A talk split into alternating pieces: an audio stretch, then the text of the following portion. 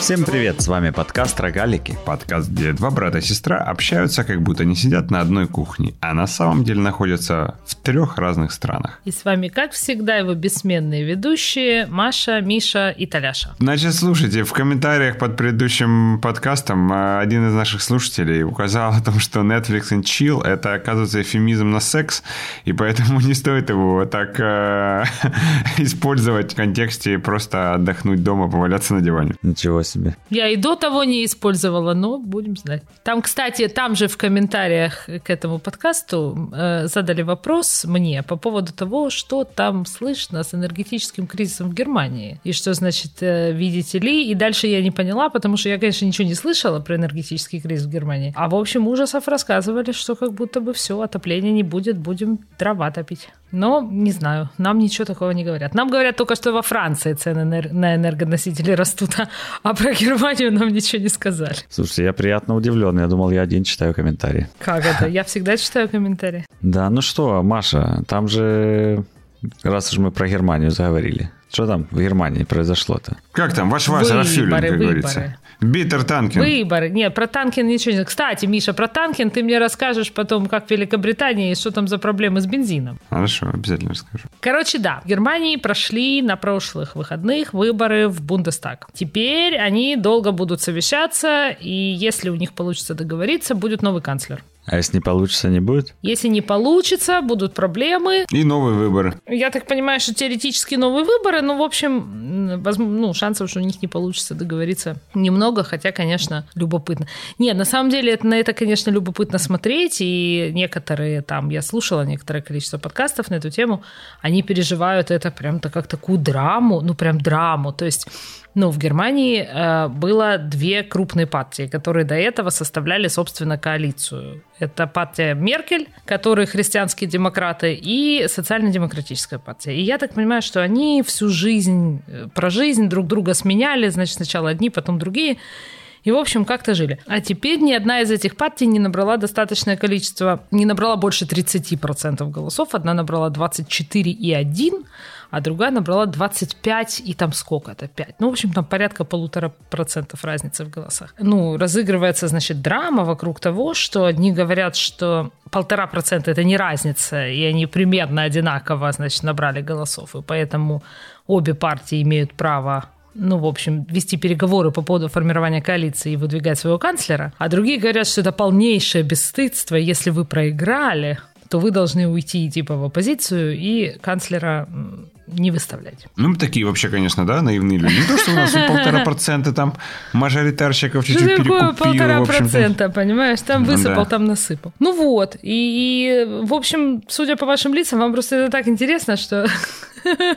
Я просто, просто в экстазе, слушай. Я вообще не могу. Так а что? Э, вот, вот скажи мне, э, меня интересует э, в этом вопросе, если уже меня что-то интересует в этом вопросе, то насколько из политического дискурса понятно, смена вектора. Что поменяется, если Ты понимаешь, придет один к власти смотри, или другой? Тут, тут, тут все очень сложно. Ну, просто приходится долго объяснять, потому что на самом деле получилось, расклад получился такой, что ни один из них не решает. Потому что, возможно, два варианта коалиции. Один вариант с одной партией во главе, а другой вариант с другой партией во главе.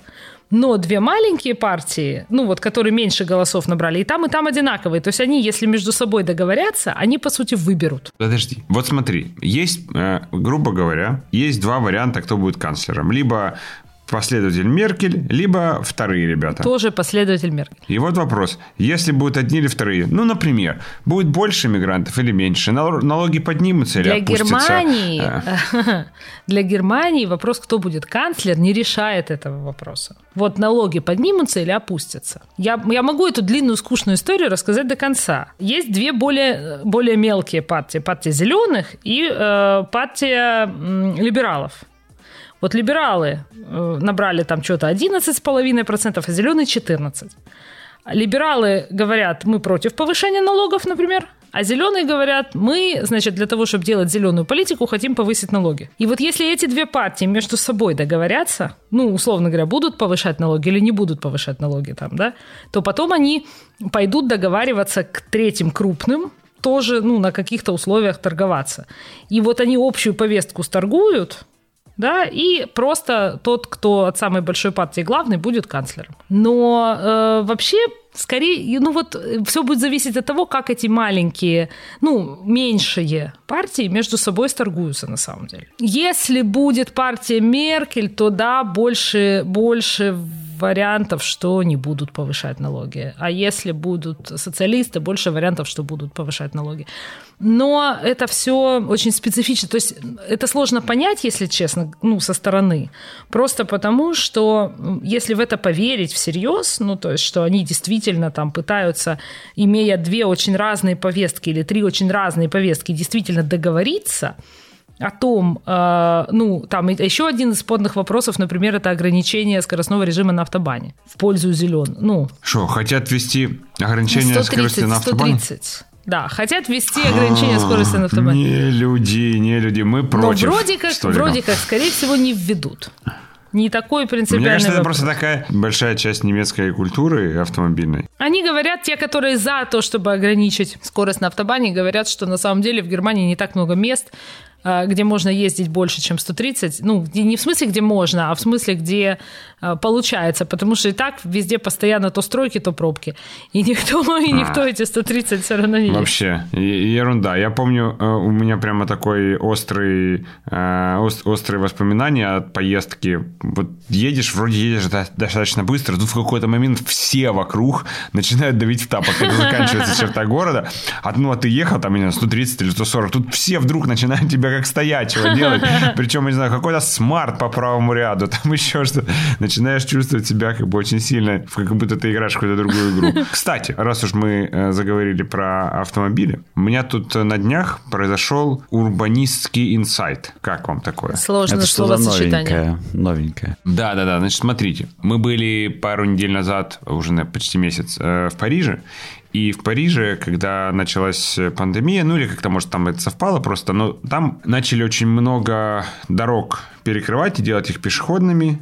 А те дороги, которые не пешеходные, например, было раньше 4 полосы для машин, оставили одну, а всю эту оставшуюся площадь отдали под э, велосипед. И получается такая, раньше была узкая велосипедная дорожка и широкая дорога, а теперь наоборот. Наоборот, дорога для автомобилей и широченная э, трасса для велосипедов. И плюс еще ввели ограничение скорости 30 км в час во всем Париже. Oh. Только это, это, наверное, все-таки центральной части касается, но 30 км в час. И, в общем, это привело к тому, что велосипед стал не просто удобнее, а быстрее, чем машина. То есть э, мы сидели в ресторане в 4 километрах нашей гостиницы, большой компании, и наша подруга, которая там живет, она была на велосипеде, а нам надо было заказать такси. И вот мы, значит, э, все ехали потом в гостиницу, дальше в бар, и она села на велосипед, мы заказали Uber, и она 20 минут нас ждала в лобби. Прямо поразительно. Так вот, у этого движения в Лондоне просто это происходит э, повсеместно тоже, и там это доходит, как мне кажется, немножко до абсурда, потому что здесь хотя бы велосипедные дорожки создают, а в Лондоне вот э, рядом с нами дорога, я, по-моему, когда-то рассказывал, и просто сделали так, что дорога теперь, во-первых, неровная, а то справа, то слева появляются островки асфальта. И вообще непонятно как бы зачем, потому что там я когда на скейте езжу, ты еще с одной стороны на него заехать можешь, а дальше будет высокий бордюр. Ну, то есть ты, в принципе, там можешь наебнуться. И, ну, короче, логики в этом я не вижу, просто замедлить движение машин, ну, и сделать машину э, менее удобной. И у этого много сторонников, потому что вроде как э, у городов вокруг машин нету сильных сейчас фанатов, это говорят плохо, э, у тебя нету... Машины забирают кучу места, и парковки, и дороги, и, в общем, это не зелено, и мелкий бизнес не развивается. И вот пару дней назад мне с утра не спалось, я думал об этом, вместо того, чтобы спать. И я нашел, в чем у этого есть даунсайд. Ну, то есть, в чем, в чем э, обратная сторона медали у, у этих перевоплощений, которые кажутся, в общем, хорошими. Это делает город очень большим. То есть, люди вынуждены жить в своих районах. И другой район по удаленности становится такой, как, как город другой. То есть, э, тот район, где мы живем в Лондоне, Шордич, от Нодинхилла по карте это 7, по-моему, или 8 километров. Ну, то есть вообще ничего. Но нам туда ехать любым транспортом час. То есть либо ты возьмешь такси, будешь ехать час, либо ты на метро Миша, сколько, сколько час. населения Лондона? 8 миллионов. Ну, то есть Лондон почти такой же большой, как Москва, чуть меньше. Смотри, в Киеве мы с Толиком ездим на серф туда ехать километров 20, наверное. И эта дорога с утра занимает 20 минут. И к чему это приводит? Получается, что если у тебя в городе не сильно развита инфраструктура... 6 километров, извини, нам на серф ехать. Всего 6 километров? Черт. Но все равно 20, а не час. А, так вот, если у тебя в городе неравномерно развита инфраструктура, а равномерно она не может быть развита, получается, что у тебя в зависимости от, ну, от того, в каком районе ты живешь, у тебя просто недоступны все эти блага, которые есть в этом городе. Я хочу играть в теннис в Лондоне, в, в округе там 45 минут езды от моего дома нет ни одного крытого теннисного корта. В Киеве это не проблема, потому что, условно, я играю вечером, я сел на машину и могу приехать куда угодно, хоть э, на окружную, и там играть в теннис. Или, например, если ты хочешь ходить в бассейн. Или, например, если ты хочешь, я не знаю, там, а, гулять в парке. И получается, что вот это создает отдельные такие микрогорода, а, в, внутри, внутри большого города. Я не думаю, вот. что это это создает, Миш. Вот, вот это я не думаю. То есть ну, э, смотри, Москва э, такой город и есть. И вот те урбанистические переделки, которые в Москве начал Собянин, они э, сильно позже начались, чем вот такое разделение по районам и такой долгий транспортный ну вот, что далеко ехать или пробки, или ты час будешь ехать, или нету, ну, как бы нету короткого пути и, и, или все на свете. Ты знаешь, Москва территориально гораздо больше. Я, это, кстати, для меня загадка. Я, вот этого я да понять мы уже 15 вообще не могу. раз обсуждали, как... почему. Потому что магистрали да. широкие. Вот. Поэтому, условно, у тебя из одного конца Москвы в другой, у тебя теоретически не было бы возможности доехать меньше, там, чем за 2 часа, если бы ты ехал по прямой. Нет, не доедешь. Вот. А в Лондоне, если бы не было ограничения скорости, которое тоже э, 20 миль в час, то есть там 35 километров, не было бы светофоры каждые 150 метров, ты бы доехала. Это расстояние, оно создается искусственно за счет вот э, растягивания. Точно так же, как авиаперевозки и появление аэропортов в каждом маленьком городе сделал весь наш, всю нашу планету немножко меньше, потому что оказалось, что ты можешь доехать э, до какого-то индийского города за, я не знаю, там 12 12 часов или там 18 часов. Ну, вообще, в принципе, ты можешь долететь почти до, в любую точку планеты, ну, за 36 часов. И это все сделало мир гораздо ближе. То вот здесь происходит обратный процесс. Город делается гораздо больше. И географические расстояния небольшие. Ну, реально, 6 километров – это вообще ни о чем. Это, в принципе, пешком за полтора часа можно пройти но это кажется как, как другой город. Что меня здесь в Германии э, в этом смысле удивляет, это то, что если я еду, например, в Дюссельдорфе, из одной точки Дюссельдорфа в другую точку Дюссельдорфа, чаще всего меня навигатор ведет через автобан или через э, ну, выделенную тоже скоростную дорогу. Достаточно редко через город напрямую, где есть все эти ограничения, пешеходы, светофоры и так далее.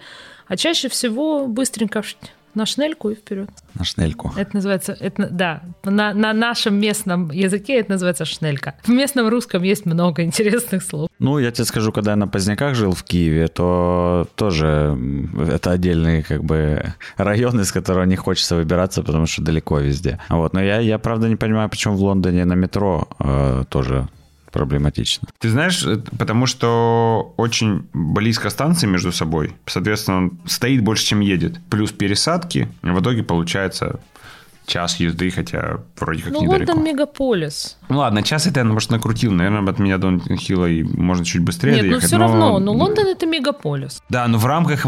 Все районы, которые я тебе говорю, в рамках мегаполиса, это то, что в Москве называлось бы центр, понимаешь? Это не... Я не говорю про какие-то отдаленные районы. Это все центр. Реально. То есть, куда люди на работу ездят. Что в Великобритании с бензином? Короче, в Великобритании с бензином такая же история, как с туалетной бумагой в начале пандемии. Ну, то есть... Э... Раскупили в канистрах. Да, раскупили, да, да, да, да. В начале чуть-чуть не хватало бензина. То есть, вернее так, бензин есть, но не хватает водителей. И водителей, конечно, не хватает по всей Европе, а, но так как, так как в Британии все можно сваливать на Брекзит, то в Британии кричат, что водителей не хватает из-за Брексита. Что это, значит, э, европейские водители раньше приезжали работать, а теперь не приезжают, не работают. Это отчасти правда, но я видел в «Экономисте» статью, что, в общем, водителей не хватает примерно одинаково и в Германии, и Но в, в Польше, Германии нет как, перебоев как с бензином. Правильно. Ну, тут произошел вот этот э, паническая скупка бензина. Британские коллеги рассказывают, что, ну, реально народ... Э, а, судя по всему, это уже не первая такая паника в Британии, ну, то есть, как с туалетной бумагой в прошлый раз. Э, народ, в общем, поддается здесь э, панике. И люди прям выстраивались э, в очереди на заправках. И Роб рассказывал, что он видел, как человек пытался в пластиковый пакет бензин налить. Понимаешь? Он у него тек. Вот. Он пытался налить и донести в пластиковом пакете бензин. Кошмар. Ну, так что, в общем, да, Но не я, сильно я не здесь сильно сегодня нужно. слышала, что это не из-за Брекзита и не из-за по Европе, а что это из-за короны. Из-за короны усложнились, э, то ли Британия усложнила э, правила тестирования там для этих водителей, и водители наплевали и поехали по другим направлениям или нашли другую работу. То есть стало сложнее попасть в Британию из-за короны. Ну, во время короны. Или то ли меньше надо было. Ну, все может быть. Кстати, тоже в этой же статье рассказывал о том, что в Британии чуть ли не больше половины водителей-дальнобойщиков э, старше 55 лет. Ничего себе. И что, в общем, да, скоро они все выйдут на пенсию, и совсем все станет туго, потому что никто не хочет э, работать дальнобойщиком. Почему? Непонятно. Очень мало платят. YouTube и TikTok. И ТикТок. Нет, ну, кроме прочего, им достаточно, они достаточно мало зарабатывают. Вот не знаю, мало ли не зарабатывают или нет, а, но в Америке это осталась одна из немногих работ, где человек без высшего образования может зарабатывать на уровне там, 60-70 тысяч долларов в год, то есть там на уровне среднего класса. Ну, в Поэтому, Америке. не знаю, может, в Европе по-другому, но то, что это достаточно высокооплачиваемая, неквалифицированная работа. А у нас здесь других сотрудников не хватает. Э, В Германии, значит, невероятные очереди в аэропортах или в аэропортах, как правильно сказать. А Работников не хватает на контроле безопасности. Насчет стоек не знаю, но на безопасности, я так понимаю, работников не хватает. И тоже, видимо, после короны. Вот тут прямо удивительная эта история. Почему их раньше хватало, а сейчас не хватает? Ну, Куда слушай, они делись? год сидели без работы и понаходили Так. себе другую работу. Ну, ш- Ну, что кто-то потом вернулся, работа? а кто-то нет. Ну, Я не знаю, переквалифицировались в сиделок в домах престарелых. Вот где дефицит кадров? Так, Так, это где? в больницах и в домах престарелых. Медсестер не хватает и сиделок. И вот прямо все эти бывшие... Нет, ну- э, достаньте ноутбук из э, своего рюкзака, теперь э, этот... проглотите таблеточку. Ну, не знаю. делают. Теперь стоят в доме престарелых и говорят, откройте ротик, мы вам это самый тест сейчас сделаем. Вам без теста сюда нельзя. Покажите прививку. Ну, странно, странно. Ну, странно, нет, ну не прямо вот сейчас ужас-ужас. То есть, когда я летела в августе из Дортмунда во Львов, это был просто какой-то коллапс. А э, когда я летела сейчас из Дюссельдорфа, было просто очень много людей. Может, людей просто стало больше. Наплодились? А со времени-то э, локдауна. Ну, Ну что, Толик, Как посреди огней вечерних и гудков машин Мчится тихий огонек моей души. это что такое? Это у нас ты в дальнобое, ты решил в дальнобое переделаться, да? А не податься ли в дальнобойщики? Я люблю водить. Ёшкин дрын. Э, Японский городовой. Нет, ну подожди, ну не настолько же. Но я сегодня слушала, когда подкаст про немецкие выборы, который вы не захотели слушать в пересказе, в моем ломаном пересказе, то э, эти там мужики обсуждали как раз э, проблему с дальнобойщиками. Э, Сказали, поляки поехали назад домой и не хотят возвращаться в ваши Англии. И к нам особо тоже не хотят. Вот надо Украину в Евросоюз взять. Вот пойдет. Попрет, да, попрет. Попрет, попрет. Я вот из Днепра только вернулся. Неделю провел в Днепре. А, У нас был прекрасный корпоратив. А вот Днепр просто, как всегда, лучшие отзывы. Ставлю 5 баллов. Идеальный город для жизни. Нет проблем как бы с пробками, нет проблем далеко добираться и все такое. Давай, Толик.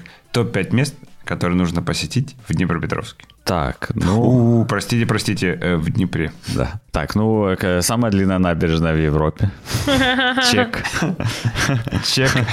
Как ты говорил, там Стелла и Екатери- Екатерины. Это Чек. Это еще что такое? это- место возле Преображенского собора, где Екатерина II проезжала, как бы, и там поставили А. Остановилась там. И там поставили в память этого Стеллу. А Э, точно, прекрасно, точно в памяти Пока- этого пока- стоит. Смотри, я когда-то участвовал в в каких-то соревнованиях по знанию истории родного края, там так это подавали. Э, но, Толик, как-то пока ты не продаешь поездку в Днепр. Ресторан Брукс. Так, что еще?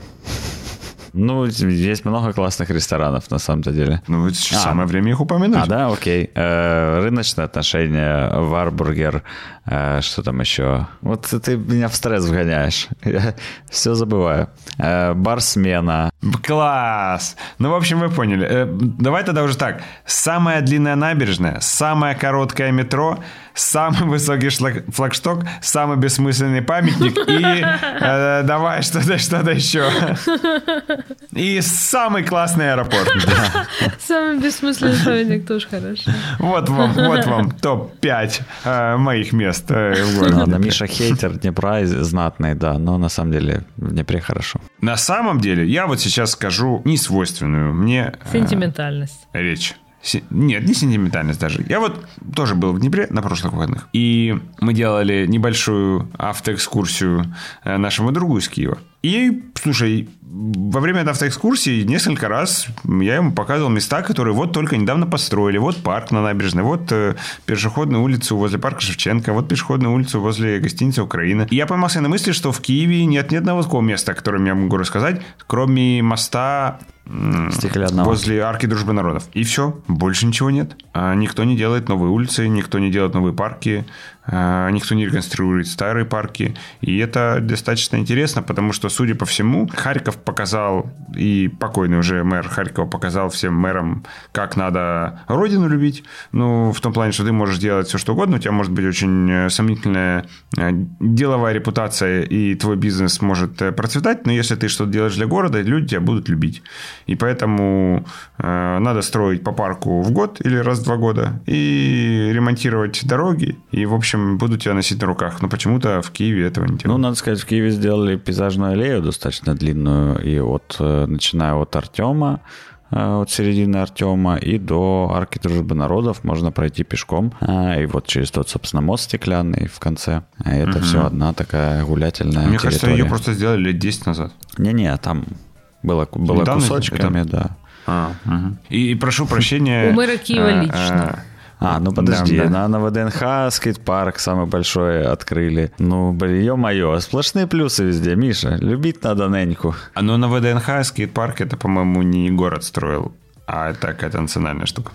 Ну что ж, это уже мы не знаем. Нет, ну надо сказать, что пропорционально размеру и количеству населения в городе Днепр выиграл в этом э, Согласен. негласном соревновании по количеству новых улиц. Мы никому же не скажем, да, что эти улицы длиной в 20 метров или сколько? Ну, один квартал, ой, два квартала. Ой, Маш, ну хейте, Да, ну, я известный. Я, кстати, не видела. Ну, не все видела. Возле парка Шевченко не было. Ну, ну, только. Так вот, прилетел я, значит, в прошлое воскресенье в Днепр на корпоратив, и между самолетом и корпоративом я успешно успел заехать на соревнования по вейксерфу, прям, так сказать, с корабля на, на соревнования. И занял там второе место. Я считаю, это самое плохое место. Почему? Потому что, потому что третье место это ты попал в э, лидеры, а второе место это ты не добрался до первого. А, вот. Но это как бы все живет у меня в голове. Э, результат на табло. Я вошел в всемирный рейтинг вейксерферов. Теперь у меня там 66 баллов на сайте э, организации всемирной. Так что вот так постоял Какой ты на подиуме. мировой табеля рангов. Если честно, я еще не заходил, мне только скриншот скидывали, что я там уже есть. Ну, круто, Толик. Круто. Молодец. Спасибо. Что я могу сказать? А, наконец-то название нашего чата, где мы обсуждаем, когда мы будем кататься на серфе, он называется «Подготовка к соревнованиям». А, наконец-то прошли первые соревнования одного из участников. Ура. Да, ура. Надо сказать, что это стрессовая достаточно история. Я когда ехал, там, э, ну, надо подготовить программу, последовательность трюков, которые ты будешь делать. Проезд в одну сторону с трюками, проезд в другую сторону с трюками. У тебя есть по два падения на каждом проезде. Особенность в том, что, ну, условно, у тебя есть шесть трюков подряд, которые ты хочешь сделать. И ты планируешь упасть на каком-то сложном, например. И тогда у тебя есть сценарий, что дальше делать. Но когда ты падаешь на простом трюке, ты когда встаешь опять на доску и начинаешь ехать, уехать, ты понимаешь, что твой план уже разрушился, и тебе нужно сделать какие-то трюки, чтобы набрать побольше очков. А, и это, конечно, вносит э, определенную сумятицу в выступление. И я таким образом не добрал баллов. Мне бы, конечно, все равно до первого места не хватило из-за... Да, если бы ты, если бы ты свою не, не, программу... Если всю программу сделал, конечно, хватило бы, но э, с учетом тех э, возможностей после этих ошибок, которые у меня были, то все равно не хватило бы. Упал, например, на простом Олли. А победил на Саревах организатор Сарев. У меня история была такая. Я в универе э, снимал квартиру с парнем-бильярдистом на двоих. И он организовал в универе турнир по бильярду и выиграл его. Я, надо сказать, занял там третье место. Тогда ты радовался? Радовался, капец. У меня, у меня такая там борьба была. Вернее, не третье, а четвертое место, получается. Борьба была э, жуткая, потому что мы играли до трех побед. У меня был счет 2-2, 7-7. Русский бильярд играют до 8. Значит, э, и последнее, ну, мой удар стоит два шара возле лузы э, по диагонали друг от друга. И, ну, я долго ходил вокруг стола, чтобы понять, в какую же сторону ударить. Оно там практически симметрично стояло. И я через весь стол сделал удар, забил и, и выиграл. В общем, это было знаменательно. До сих пор помнит, до сих пор помнит. Да, да, да, да. А я съездила в Испанию. В О, ну конечно, расскажи про Испанию вообще. И надо Фламенко, сказать... Э, сангрия. Сангрия, кстати, это так себе. Но надо сказать, я в абсолютном восторге. Э, Миша, знаю, был в Испании. Только ты был? Не, не был. Не был. Я совершенно не ожидал. Я не знаю, почему, ну, то есть я, видимо, как-то, не знаю, не смотрела в ту сторону. Мне не было никакого представления об Испании. Я не думала, хорошо это или плохо. Я думала, надо, наверное, как-то съездить в Барселону. А больше я, в принципе, ни о чем не думала. И так как-то получилось. Позвала меня, значит, эта приятельница в Малагу. Я совершенно, я такая уставшая была, совершенно никуда не собиралась. Я приехала на пляжный отдых, вышла, а там, мама дорогая, город. Ну, хороший, красивый офигенный город и хорошее море. И я, честно говоря, растерялась, потому что я совершенно не ожидала, не ожидала увидеть именно, ну, столько красивого. А я на это дело падкая очень. Я, ну, если я прям попаду в хорошую архитектуру, все, мне крышка. Я буду ходить ой, как мне все нравится, ой, как тут красиво, ой, а это что, и вот это вот все. И мне, естественно, ну, как бы интересно все. Поэтому я последнюю неделю слушала лекции про историю Испании, реконкиста, значит, как арабы там жили, значит, инквизиция, судьба евреев, там все дела. Вот. И, ну, в общем, куда ж без евреев, да. Ну, конечно. И, в общем, большую, большую часть, э, на самом деле, моего информационного пространства сейчас занимают не немецкие выборы, как бы, которые я, конечно, краем уха подглядываю, ну, разве а что, чтобы евреи. вам рассказать. А да, испанские, ну, евреи еще пока мало, мало. Я еще не дошла до их судьбы, только начала. А испанские арабы. Ну и вообще Испания. Вообще в целом. Как это и что за страна? Что за люди? Откуда они вообще взялись? Я не, не думала Типа, вообще... никогда, что они существуют. А тут Испания целая Ну, вообще слушай, страна. вот я не знаю, как ты. Я не знаю, как ты, но я когда первый раз попала во Флоренцию, а у меня э, самая острая реакция была, я помню, я потом э, даже говорила, почему вы мне не рассказали? Вот почему мне никто не рассказал, что такое существует? Вот ни одна сволочь не поставила меня, не сказала, так, все, слушай, вот сейчас ты должна обязательно поехать туда-то, туда-то, там вот это посмотреть, вот это почитать и вот это узнать. Я, ну, так, очень по-детски возмущалась, что мне никто не рассказал, и, и вообще, что еще вы от меня скрываете, что еще красивого Ну, есть. Вот целую Испанию, получается. Вот, Да, получается, что... Получается, А да. Ты- От меня Португалию. скры- я уже да. нет про Португалию я уже я же не такая глупенькая как была с Флоренцией как бы если я побывала в Испании я догадалась что в Португалию тоже надо ехать как бы здесь у меня догадки хватило и даже честно говоря мне заинтересовало поехать в Марокко что конечно О, нет. неожиданно совершенно Да, как- плохая идея Толик Ой, сейчас я расскажу. Я там был. Это первый мой опыт э, океанического серфинга в жизни. Мы поехали с друзьями из Днепра в Марокко. Нас было, не помню, 10 человек, по-моему. Все 10 человек, ну, там потравились. Ну, то есть там говорят, не пейте воду, э, не пойми откуда, пейте бутылированную, но это тоже не спасает. Все сидели на унитазе вместо серфинга. Несколько человек сумели довести это добро домой. Я был один из них, и я считаю, что мне повезло, потому что я успел посерфить, как бы, а на унитазе дома посидел. Но самая интересная история, связанная с Марокко, это то, что все ребята, кроме меня, получали визу э, одновременно, а я отдельно получал. И, в общем, они забрали группу группой свои паспорта и поехали.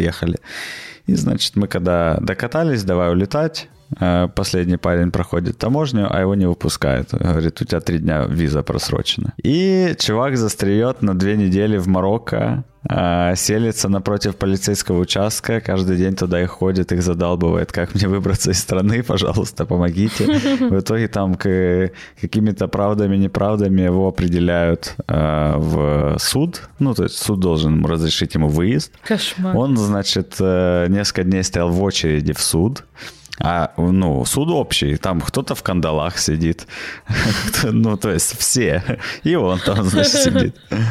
А, вот. И, ну, собственно, через две недели ему суд разрешил выехать. Он выехал успешно, приехал в Днепр. Мы его с флагом Марокко встречали в. А в Маракеше вы не были? Нет, в Маракеше мы не были, говорят, кто был, говорят, круто, но я больше Марокко Нет, не я, разу- честно говоря, про Марокко А я думала знаю, только почему. про Маракеш. Я знаю, почему Маша э, думает про Марокко. Там э, от Малаги час езды до э, Тарифы, а из Тарифы ходит паром, и там кругом э, реклама. Там в Танжер, Нет, правда, я, ходят, честно говоря, э, рекламы не видела, э, но, во-первых, я слушала лекции э, по истории Испании, и там, соответственно, много было сказано про то, что они связаны и так далее, и так далее. И потом, ну, как-то и здесь, в общем, их хватает, марокканских арабов, и там, и в какой-то момент мне здесь девчонки уже говорили, кто общается с марокканцами, о том, что Маракеш очень интересный город, и даже какие-то фотки показывали, и очень, ну, как-то... Фан-факт про Марокко и Испанию. Маша, тебе, тебе в Давай в копилку, копилку. э, сведения об Испании. В Марокко, ну, на той стороне Африки, есть часть территории Да, Испании. есть маленький кусочек, я знаю. Туда бегут все беженцы из всей Африки и толкутся там э, ровными рядами вдоль границы или вдоль э, побережья и кидаются в воду на, на каждый попавший катер. Ну, я утрирую, но там несколько лагерей, и туда, в общем, все ломятся со всей В Африки. общем, Маша, езжай в Барселону, езжай э, в... В Бельгии ты была уже? В Бельгии я еще не Там была. Антверпен, Бельгии... Антверпен, Брюссель, Брюгге. Ну, это тут, Вот туда можешь пойти? рядышком. Да тебе там под боком, конечно. Там Сейчас вот Толик приедет. Значит, э, в Париж была? Да, Париж была. О, кстати, а вы были в Париже, а вы арку видели завешенную? Да, Да. и чё, и как? Ну, э, мы как бы ее видели завешенную в процессе, и мы были уверены, что это какие-то ремонтные работы. А, ну, А дайте немного контекста. Значит, э, такой художник э, был во Франции, он относительно недавно умер, и он славился своими большими арт-инсталляциями, когда он что-то огромное заворачивал в ткань. Э, Вот он, например, заворачивал Бундестаг там в 90 каком-то году, заворачивал э, Понт Нёв э, в Париже тоже, а в этот раз уже посмертно, это был его последний проект, не знаю, чего я так говорю, но знаю, что он как бы уже умер, завернули триумфальную арку в ткань. Выглядит прикольно. Если не видели, рекомендую вам загуглить. Ну да, Но выглядит как ремонтные работы, судя по Нет, слушай, мы же видели в процессе, так, А, когда его за- заворачивали. выглядит как в фольге. Ну, если на фотках смотреть, выглядит так, как будто бы в фольге. Как, знаешь, в подарочной упаковке или, ну, вот в чем-то. Не очень понятно зачем, но прикольно. Ну, ну, красиво, красиво. Но ты знаешь, арка все-таки недостаточно масштабная. Вот Бундестаг, Бундестаг я видела прямо- фотографии тоже. Да, Это- да, да, прямо фантастический. Потому что еще Бундестаг все-таки здание с окнами, поэтому более драматично, э, когда завешен. А на триумфальную арку можно подняться наверх. Не знаю, зачем я это сказал. но. Будете в Париж, загляните. Да, обязательно поднимитесь. Да, в Париже я была и тоже была под большим впечатлением. И вообще, честно говоря, вот все красивое меня э, впечатляет больше, чем я сама о себе думала. Красиво мульон. Вот прям красиво. Вот тебе там э, на машине э, можно ездить и столько Да. всего красивого. Вот ты можешь поехать э, на машине в Британь, и там есть совершенно фантастический городок Мон-Сен-Мишель. Это монастырь, и город вокруг него, который построен на небольшом острове, который находится в метрах, по-моему, 700 от берега. Там приливы и отливы. И когда прилив, то это остров, а когда отлив, там дорога. ты. И ты по этой дороге можно приехать. И только этому городу, я не знаю, там 700 лет. И это выглядит просто невероятно фантастично. Еще меня очень сильно поразило, вот, наверное, как э, у тебя было прозрение, это мы как-то брали машину и ехали вот туда, в, с Парижа на север, и делали такой крюк, и, в общем, через долину Луары возвращались в Париж, а в долине Луары очень много замков.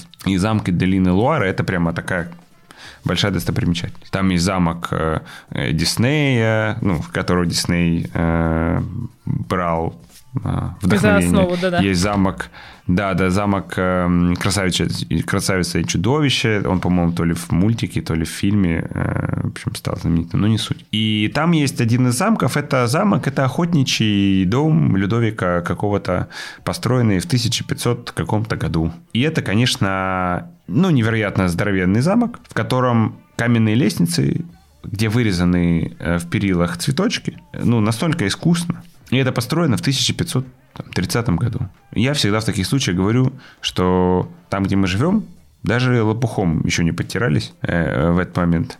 А там вырезали, мать его, розочки из перил. Что, когда мигрируешь? А зачем? Я уже, я уже приехала, вот Миша правильно сказал, я, я знаю, зачем я в Европу переехала. Мне этот коронавирус, на самом деле, все пересрал. Я переехала в Европу для того, чтобы ездить и вот это все смотреть. И, и, и вот это села дома, и, и теперь из-за коронавируса, значит, все пошло э, Да ладно, у тебя шкереберть. машина есть, прививки Вот есть, теперь всё, можно, поехала. да, теперь можно. Теперь Красота. можно ездить и Ну, это все э, смотреть. Хочется все равно заканчивать на какой-то патриотичной нотке, а не по вашей А вот эти чего по это? Европам. У- У нас, знаешь ли, не подкаст. Во-первых, мы живем в трех разных странах, э, согласно И между вступлению к прочим, нашему... насчет патриотизма. А может подкаста. быть, я уже, так сказать, на немножечко все-таки, немножечко патриот Германии. Чуть-чуть. Вот. Поэтому, Толик, ты нам свою э, националистическую повестку не навязывай. Я, правда, судя по э, всему, переживаю ту часть иммигрантской жизни, когда человек все аннигилирует и говорит, что все у вас тут говно. А, Ну, по Ага. крайней мере, большую часть, потому что ворчу я очень знатно, очень знатно. Я вот обратила внимание, потому что я ездила с подружкой, которая здесь 10 лет уже живет. Ну, и мы с ней, конечно, там болтали, болтали, болтали, но все равно я вот еду в Германию, говорю, боже, какая серость, еще одни немцы вокруг, какой кошмар. Ну, знаешь, вот это все время, э, э, ну, и это мне у них не нравится, и то не нравится, и педантично, и зануды страшные, и вообще не светит им никакого хорошего будущего, один, значит, климатический кризис. Ну, понятно, что это как бы этап такой, ну вот.